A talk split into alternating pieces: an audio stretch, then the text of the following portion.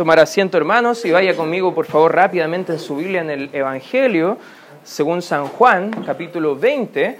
Y mientras que lo buscan, ¿cuántos de los presentes conocen alguna persona que después de haber visto alguna noticia en, en, internet o a lo mejor en la televisión, cambian su forma de vivir? No sé, conocía a amigos que cuando estaba en la universidad que eran veganos y yo les preguntaba, ¿y por qué eres vegano? ¿Por qué, ¿Por qué no comes ningún alimento que tenga que ver con animales? Y ellos me contaban a veces, es que pastor, oh, perdón, es que eh, Francisco, si tú vieras cómo torturan a los animalitos y empiezan a mencionar de que un, vio un video que le provocó tanto, tanto dolor al ver el sufrimiento de los animales que dijeron que de ese momento se transformaron en veganos. Hay otras personas que dicen, la verdad, yo no tomo leche, porque imagínate, pensando en la leche, cuánto tiempo tiene que estar la leche ahí conservándose, qué cosas le echarán para estar tanto tiempo sin echarse a perder, y cambian toda su dieta, toda su forma de vivir. Hay personas que son un poco más extremas y mencionan de otras cosas que han escuchado en noticias que han cambiado su forma de vivir. Pero usted y yo, hermanos, hemos escuchado una noticia y a veces no cambiamos tanto nuestra forma de vivir. A veces no cambiamos tanto nuestra forma de comportarnos. Pero para el creyente debemos entender en esta hora que el creyente puede tener un poder nuevo en la resurrección de Cristo. Al entender la historia bíblica, de todo lo que ha hecho Cristo por nosotros, debe haber algún tipo de cambio en nuestras vidas. La noticia de que Jesús estaba vivo comenzó a extenderse entre todos los seguidores después de su crucifixión y para dar un poco más de contexto, recuerda que Cristo fue eh, en el día jueves, más o menos en la tarde, celebrando su última cena de Pascua con los discípulos. Después de eso salió Judas a poder venderle. Todos salieron al encuentro en el monte de los olivos y ahí prendieron a Jesús, los discípulos arrancaron por todas partes, se comenzó un juicio completamente injusto, injustificado mediante todo el Sanedrín, todos los líderes judíos de la época y también líderes romanos y hallaron a Cristo a pesar de que no había ninguna evidencia de ser culpable, se le halló condenado a muerte en la cruz. Incluso dentro de esa festividad, el imperio romano, Pilato podía liberar a un, prisionero y eligió, le dijo al pueblo, ¿a quién quieren que libere? A Barrabás, que era culpable, era un celote culpable de homicidios por forma política, o a Jesús, los cuales ustedes creen que es el Cristo. ¿Saben lo que eligió la gente? A Barrabás. Y ahí muestra cómo el inocente cargó también el pecado de los culpables que somos nosotros, hermanos. Él pasó todo un sufrimiento rumbo a la cruz. Y en la cruz al final dijo, consumado es. Y ahí con esas palabras expiró, entregó su espíritu, él murió literalmente. Y en el punto de, Juan también vemos más atrás en el capítulo 19 que incluso un centurión romano atravesó el costado de Cristo y traspasó todas las partes de los órganos eh, que estaban internos vitales y salió agua y sangre. O sea, vemos que realmente él murió. Pero él había dicho anteriormente que él iba a resucitar. Y lo interesante de este relato que vamos a leer el día de hoy, que al parecer ni sus discípulos habían entendido eso. Que la gente que había convivido con él por tres años y medio no, no estaban con la esperanza de que su maestro, Jesús el Mesías, realmente iba a resucitar. Cada persona, posterior a este relato que vamos a leer, fue totalmente transformada toda su vida mediante el mensaje de la resurrección. Ojo, a veces ponemos mucho énfasis en la cruz, pero no ponemos tanto énfasis en la resurrección. Todos los discípulos fueron testigos oculares, visibles, de los padecimientos de Cristo. Pero ellos no cambiaron su forma de vivir mediante lo que Cristo murió en la cruz, sino que toda su vida fue transformada al entender que Cristo resucitó. Y ahí estamos viendo en el capítulo 20 del libro de Juan, eh, a partir del versículo 19, vamos a leer en la escritura un pasaje que nos vamos a tratar de sacar algunas aplicaciones prácticas para nuestra vida. Versículo 19 dice, cuando llegó la noche de aquel mismo día, el primero de la semana, subraya por favor eso, el día domingo, estando las puertas cerradas en el lugar donde los discípulos estaban reunidos por medio por miedo, perdón, de los judíos, vino Jesús y puesto en medio de ellos dijo, paz a vosotros. Imagínate, ahí estaban todos dentro de las casas con cortinas cerradas, puertas bien, bien aseguradas, porque tenían miedo de que llegaran los judíos y los mataran por ser seguidores. Eh, de, de, aquella persona que estaba proclamándose el rey de los judíos, ellos pensaban, y ahí está dentro de ellos, y de repente están todos conversando y se aparece en medio, dice, tranquilos, pasa a vosotros. ¿Cómo están chicos? Imagínate qué pasaría en tu propia vida si se acercara a Jesús de esa forma. ¿Te aterraría? Fíjate lo que dice la escritura. Dice, y cuando les hubo dicho esto, le mostró las manos y el costado, y los discípulos se regocijaron viendo al Señor. Imagínate, ahí está Él, al que creía muerto, ahora estaba vivo y las evidencias de que realmente estuvo muerto mostró las marcas corporales de sus padecimientos. Y ahí todas las personas que estaban ahí mirando el hecho de que Cristo sí había resucitado, no era un fantasma, sino que Él estaba ahí en medio de ellos, estaban felices al entender que Cristo estaba resucitado. 21 dice, entonces Jesús les dijo otra vez, paz a vosotros, como me envió el Padre, así también yo os envío. Y habiendo dicho esto, sopló y les dijo, recibid el Espíritu Santo. A quienes remitiesen los pecados les son remitidos, y a quienes se los retuvieseis les son retenidos. Pero Tomás, uno de los doce, llamado Dídimo, no estaba con ellos cuando Jesús vino. Y les dijeron, pues los otros discípulos, al, al Señor hemos visto, Él les dijo, no, si no viere en sus manos la señal de los clavos, y metiere mi dedo en el lugar de los clavos y metiere mi mano en su costado, fíjate lo que dice Tomás, no creeré. Versículo 26. Ocho días después, una semana posterior, estaban otra vez sus discípulos dentro y con ellos Tomás. Llegó Jesús y estando las puertas cerradas y se puso en medio de ellos y le dijo nuevamente, pasa a vosotros. Mismo cuadro, pero ahora estaba, ahora toda la convocatoria estaba también Tomás 27, luego dijo a Tomás, pon aquí tu dedo y mira mis manos, y acerca tu mano y métela en mi costado.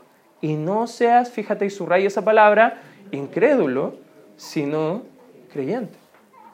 ¿Sabes qué? Cuando nosotros estamos con incredulidad en nuestro corazón, vemos que Dios siempre nos da razones para creer nos da razones para poder tener una convicción firme de que lo que nosotros creemos, profesamos, no es mera religión, hermanos, sino que es una relación porque entendemos a quién creímos, entendemos qué dice la Biblia, entendemos que no hay contradicción en ella, todo lo contrario, da confianza y seguridad para poder vivir la vida conforme a lo que Dios quiere en nuestra vida. Versículo 28, entonces Tomás respondió y le dijo, Señor mío y Dios mío.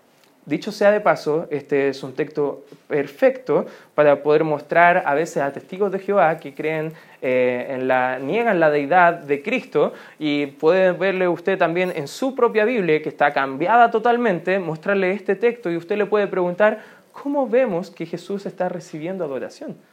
Porque ellos dicen, es solo un ángel, es un hijo de Dios, pero no es Cristo, no, no es Dios en la carne. Aquí vemos que Dios, Jesús, la persona reencarnada, resucitada, glorificada próximamente en el cielo, él estaba recibiendo la adoración de Tomás. Y le dijo el 29, Jesús le dijo, porque me has visto, Tomás, creíste, bienaventurados los que no vieron y creyeron.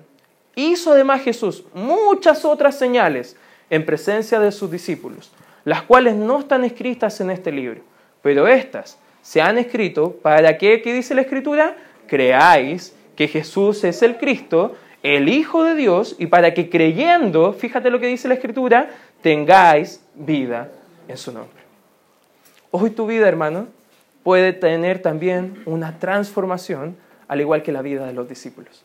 La verdad, hermanos, a veces no tenemos vidas cambiadas porque no estamos creyendo lo que dice la Biblia acerca de Jesús. Si realmente creyéramos que Cristo ha resucitado, estaríamos tratando de buscar que nuestras vidas vivan con todo para glorificarle a Él. Amén, hermanos. ¿Tú crees que Cristo ha resucitado? ¿Puedes darle un fuerte amén? amén? Sin duda. Al entender eso, vamos a ver cuatro principios que podemos ver de este pasaje, cómo nuestras vidas han cambiado al encontrarnos con este Cristo resucitado. En primer lugar, hermanos, ha cambiado de religión adoración. Hermanos, no venimos a la iglesia por mero religiosidad. No vamos a la iglesia para hacer el ritual semanal para tener limpia conciencia. No, hermanos, no lo hacemos por religión. Incluso Cristo en este tramo ya empieza a cambiar el patrón de cómo las personas que eran sus seguidores ya no se juntaban el día sábado, el séptimo día, sino que ahora se juntaban el primer día de la semana, el día domingo. Probablemente se juntaban después de sus trabajos a la hora tercera, a las 3 de la tarde, en algún lugar, en alguna casa o en algún lugar público, enseña la escritura. Fíjate lo que dice el 19, cuando llegó la noche de aquel mismo día, el primero de la semana, y subraya por favor ahí, el primero de la semana.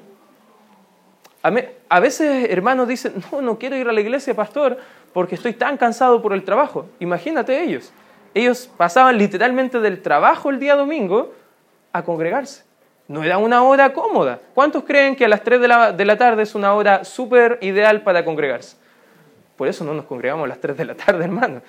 Porque probablemente usted habrá terminado de almorzar como a las 2 de la tarde, a las 2 y media quizá le entra el sueño después del almuerzo, ya no estamos en condiciones tanto de estudiar la Biblia, cantar y alabar al Señor, pero el patrón bíblico que vemos acá es que los creyentes estaban congregándose el primer día de la semana, el día domingo. No por religiosidad, porque no había nada completamente establecido para ellos de juntarse el primer día de la semana, sino que lo hacían conmemorando que ese día Cristo se le había aparecido resucitado. Y hermanos, cuando entendemos la resurrección de Cristo, incluso nuestra vida religiosa debe transformarse en una vida de adoración hacia el Señor. ¿Qué es adoración? No es cantar, hermano, en la iglesia. No es cantar alabanzas en la casa. No es sacar el corario y tomar la guitarra y poder cantar algunas canciones. Eso es alabanza, hermano. Adoración es todo un estilo de vida. Al entender lo que Cristo ha hecho por nosotros, cambiamos toda nuestra manera de pensar, toda nuestra manera de vivir, toda nuestra manera de comportarnos porque adoramos al Señor. Eso es adoración, es un estilo de vida. No es cantar, sino que es una transformación mediante la relación nueva que tenemos en Cristo. Siempre hablamos a la gente y a veces compartiendo el Evangelio en la calle, me dice, no, yo no quiero saber nada de religiones, me dice la gente. Qué bueno, porque yo no le vengo a hablar de religión, le vengo a hablar de una relación personal con Cristo y cómo usted puede tener una nueva comunión con Cristo y poder tener acceso ahora al cielo. La escritura dice que Jesús cambió totalmente la estructura antigua de la religión judía, ahora un nuevo estilo de vida a través de su recordatorio de adoración y en memoria de la resurrección de Cristo. Por ejemplo, algunos textos, Hechos 27. Mira, acompáñenme por favor ahí en la Biblia, en el libro de Hechos, capítulo 20, versículo 7, dice, el primer día de la semana, reunidos los discípulos para partir el pan, Pablo les enseñaba habiendo de salir al día siguiente y alargó el discurso hasta la medianoche. Incluso en ese texto hay un evento súper particular, se muere un chico por quedarse dormido eh, en pleno culto, ahí estaban predicando, y ahí se cae uno de la ventana y queda desplomado. Pero fíjate, primer día de la semana, muy cansados, estaban congregándose. Segunda primera de Corintios, capítulo 16, versículo 2 dice, cada primer día de la semana, cada uno de vosotros ponga aparte algo según haya prosperado, guardándolo, para que cuando yo llegue no se recojan entonces ofrendas. Muchos años después de la resurrección de Cristo, vemos que los discípulos, los creyentes, seguían congregándose el día domingo. Seguían juntándose para aprender del Señor, para entregar sus ofrendas, para poder vivir para el Señor, para aprender de Dios. Ese es un patrón que hemos visto que cambió al momento de la resurrección, no antes. La resurrección cambió eso, hermano. Y si no entendemos eso, podemos caer en falsas eh, enseñanzas que debemos santificar el séptimo día, cuando Cristo ya es el Señor del séptimo día. Él es nuestro reposo, hermanos. Sí, debemos descansar el día sábado, hermano. Y si usted trabaja el día sábado también, usted podrá ver que también es agotador tratar de descansar el día sábado. Pero ¿por qué Dios estableció el descanso el día sábado? Para que podamos venir con todas las pilas el día domingo a congregarnos. Debemos adorar al Señor. No es una religiosidad, hermano, es una muestra de gratitud y un cambio que ha hecho Dios en nuestras vidas. En Hebreos capítulo 10, versículo 25, como creyentes nos muestra un nuevo patrón de no dejar de congregarnos. Fíjate lo que dice la Biblia, no dejando de congregarnos, como algunos tienen por costumbre, sino exhortándoos y tanto más cuando veis que aquel día se acerca. Hermanos, si has tenido un encuentro con Cristo, si ya te has salvado, ha pagado el precio por tus pecados, ¿sabes qué? Deja la religiosidad y comienza a adorarlo. ¿Cómo podemos hacerlo? Congregándonos es parte de cómo comenzamos. Pero no solamente adoramos a Cristo el día domingo cuando nos juntamos, sino que debe ser una actitud continua cada día de nuestra vida. Hermano, el creyente no vive con una Semana Santa. Todos sus días son santos para el Señor. Amén. Todos nuestros días son apartados para glorificarle. Todos nuestros días hacemos decisiones para honrar y glorificar a Él porque queremos adorarle, hermano. ¿Por qué pensamos de esa forma? Porque queremos adorar, al Señor. ¿Por qué nos abstenemos de tales prácticas? Porque queremos honrar al Señor. ¿Por qué nos congregamos? Porque estamos aprendiendo más de Él y adorándole más. Hermano, todo lo que hacemos como creyentes debe girar en torno al encuentro que hemos tenido eh, con la resurrección del Señor. En segundo lugar, no solamente ha cambiado de religión a adoración, pero en segundo lugar podemos ver en el texto que ha cambiado de temor a valor. Antes de Cristo quizás tú has llegado con muchos temores. Antes de conocer a Cristo tenías miedo quizás a morir. Quizás antes de conocer a Cristo tenías miedo del qué dirán. Quizás antes de, conocer a Cristo tenías miedo de juntarte con un grupo de personas que no conocías. Pero hermano, eso era lo mismo que estaban viviendo los discípulos acá en este pasaje, en el versículo 19, habla después del primer día de la semana, estando las puertas cerradas en el lugar eh, donde los discípulos estaban reunidos por medio de los judíos, por miedo, perdón, y subraya esa palabra, miedo de los judíos, vino Jesús y puesto en medio de ellos dijo, paz los discípulos estaban con temor escondiéndose antes de tener un encuentro con Cristo resucitado.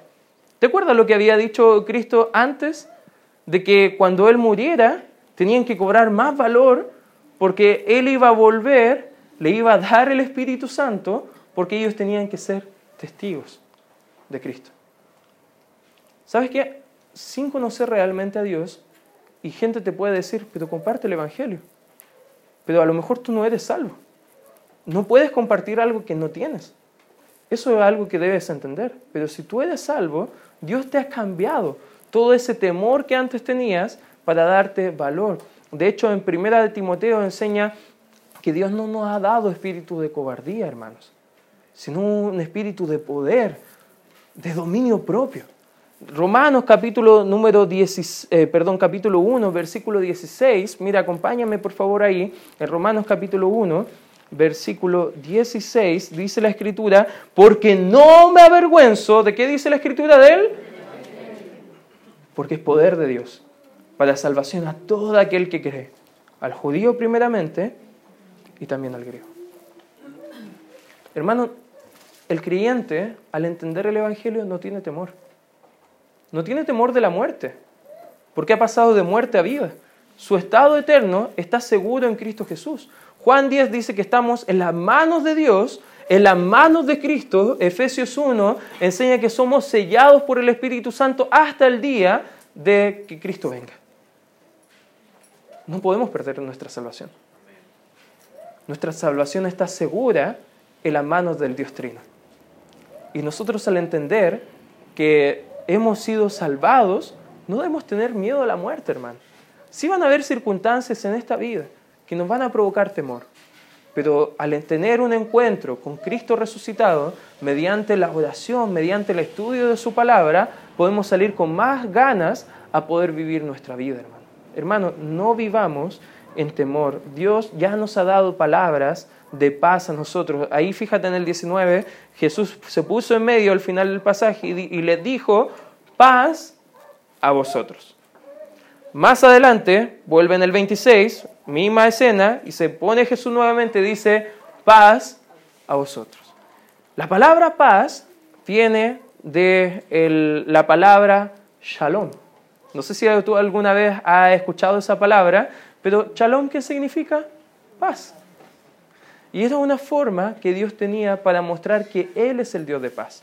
¿Sabes qué? Filipenses 4.9 dice que cuando vivimos conforme a los preceptos de Dios, a los caminos del Señor, el Dios de paz estará con nosotros. Dice la Biblia en el mismo Filipenses capítulo 4 que si nosotros oramos a Él, él el Dios, ese Dios de paz va a cambiar nuestros corazones, nuestros pensamientos, dándonos la paz que sobrepasa todo entendimiento.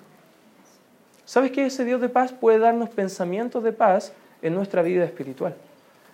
No estamos viviendo en temor, hermanos. Estamos viviendo ahora en un valor nuevo que nos da nuestra nueva identidad en Cristo. La obra de la cruz, hermano, es una obra de paz para con Dios. Fíjate en Romanos 5.1, dice la Escritura, justificados, o podrías cambiar esa palabra con salvados, pues por la, ¿qué dice? Fe. Tenemos paz para con Dios por medio de nuestro Señor Jesucristo. Si tú nunca has puesto tu fe en Cristo, déjame decirte una mala noticia. Tú estás en guerra contra Dios. Si tú mueres hoy, no tienes paz con Dios. Y tu destino eterno no estando en el cielo con Él, sino que separado lejos de Él en el castigo eterno del infierno. Pero Cristo ya nos ha justificado. Cristo ya ha pagado el precio. Él dijo en la cruz, consumado es. Y si tú pones tu fe en Cristo, te arrepientes de tus pecados, tienes un encuentro con este Cristo resucitado, tú puedes tener ahora paz con Dios. Solamente la paz puede ser eh, lógica si antes había enemistad. Y eso estábamos delante de Dios, antes de Cristo, hermano. Estábamos lejos de Dios, condenados. La Escritura enseña que estábamos siendo enemigos, lejos de las promesas de Dios.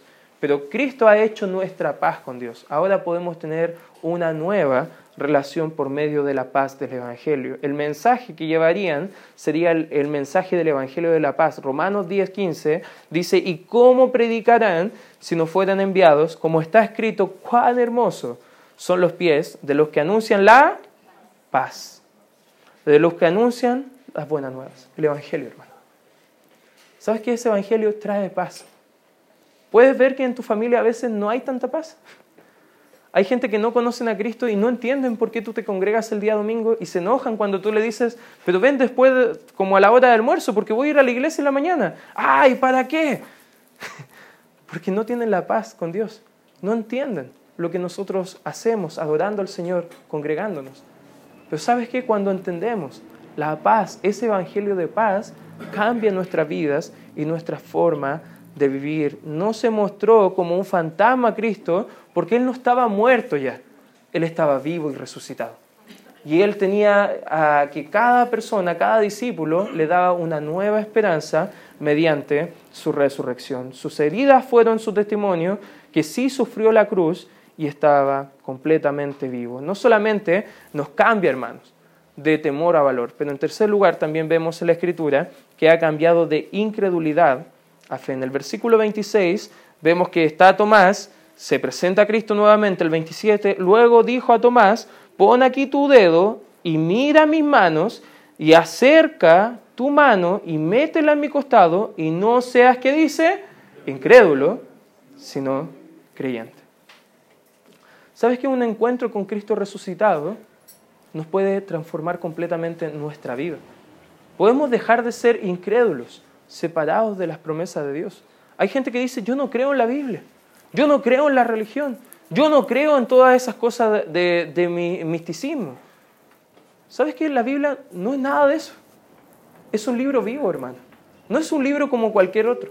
¿Sabes qué? Un encuentro con Cristo no es un encuentro con cualquier otra persona, es un encuentro con Dios mismo resucitado. Y cuando nosotros podemos ver ese encuentro, cambia totalmente nuestra vida. Porque hemos pasado también de muerte a vida. Ese va a ser el punto 4, pero no vamos a llegar todavía ahí prontamente. Jesús reprendió a Tomás por su incredulidad. La duda es a menudo un problema intelectual. ¿Te has dado cuenta que a veces niños tienen dudas por desconocimiento y te preguntan, papá, ¿por qué? Mamá, ¿por qué? Porque la duda puede ser algo intelectual, por falta de conocimiento. Pero la incredulidad es algo completamente diferente. La incredulidad es un problema moral y espiritual. ¿Sabes que hay mucha gente que no cree en Dios no por falta de evidencias, sino a pesar de las evidencias? Porque entienden que si Dios existe, ellos están viviendo moralmente mal. Ellos entienden que si Dios existe realmente, espiritualmente, están perdidos. La incredulidad es un problema mayor, hermano. Y es un problema real que tiene el mundo. Pero cuando entra la incredulidad, también entra el desánimo, como la vida de Tomás. Tomás estaba viviendo como un incrédulo, alejado de la comunión con creyentes, alejado de la comunión con Cristo, estaba entrando a desanimarse. Y cuando entra el desánimo, dejamos de congregarnos. ¿Te ha pasado que a lo mejor has estado desanimado en algún momento de tu vida y has dejado de congregarte porque no sientes las ganas de hacerlo? A lo mejor necesitas un encuentro nuevamente con Cristo y a este resucitado. Porque cuando entendemos, puede cambiar todo eso que está en nuestro corazón. Cuando nuestra fe flaquea, Él viene y confirma nuestra fe en Él. La gente incrédula es a pesar de las, de las pruebas. La duda dice, no puedo creer. Hay demasiados problemas para poder llegar a creer. Hay demasiadas preguntas que tengo. Por eso no puedo creer. Qué bueno, porque si usted le muestra con la Biblia a esa persona que tiene dudas, puede ser un muy buen creyente. Pero la persona incrédula, por más que le des evidencias, no va a querer creer, porque entiende que tiene un problema moral y espiritual.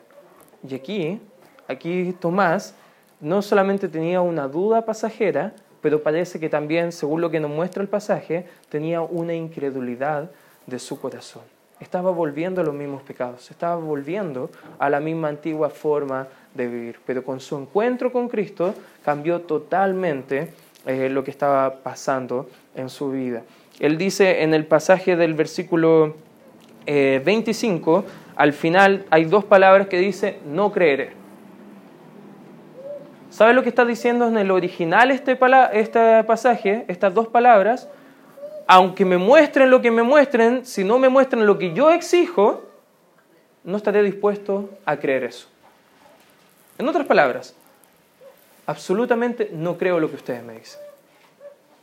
¿Conoce gente así? ¿Conoce gente que le muestre los pasajes que le muestres? ¿Le muestre los videos que le muestres? ¿Le muestre los libros que les muestres? ¿Ellos absolutamente no creerán? Ese es el problema del corazón del hombre.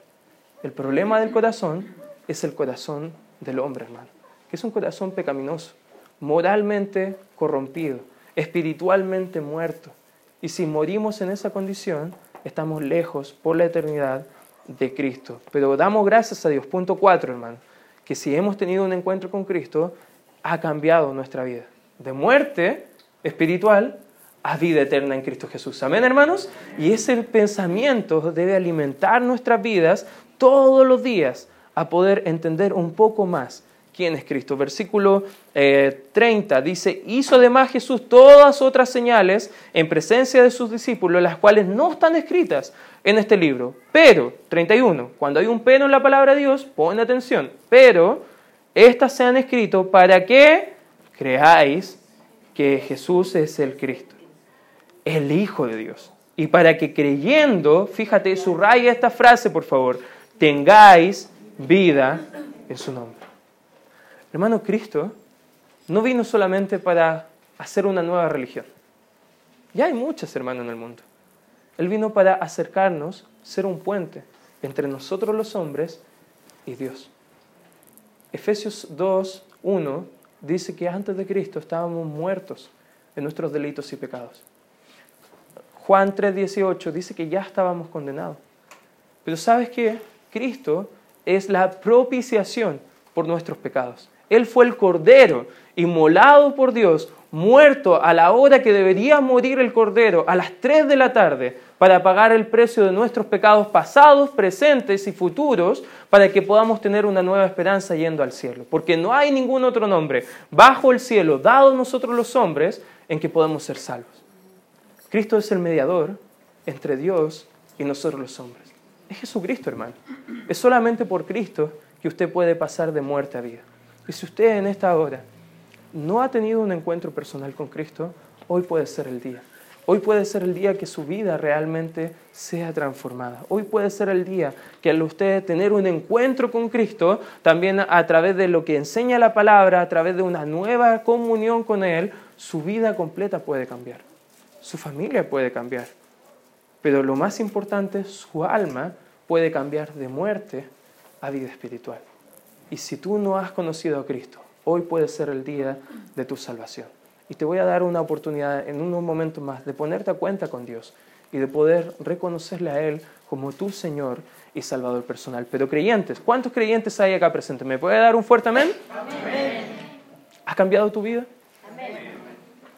¿Has entendido la resurrección de Cristo? ¿Tienes ganas de desarrollar esta comunión con el Señor? Si no es así, hermanos, hoy puede ser el día de tu reencuentro con este Cristo resucitado y puedes tener una nueva esperanza y un nuevo estilo de vida mediante Cristo Jesús. Vamos a orar. Gracias Padre por este tiempo donde podemos estudiar tu palabra. Gracias Señor, porque sin duda un encuentro con tu cruz, un encuentro con quien eres Señor puede cambiar absolutamente todo en nosotros Señor. Gracias Padre por amarnos tanto y por dar tu vida en rescate por nosotros. Te damos toda la honra y la gloria debida a tu nombre. Con cabeza inclinada.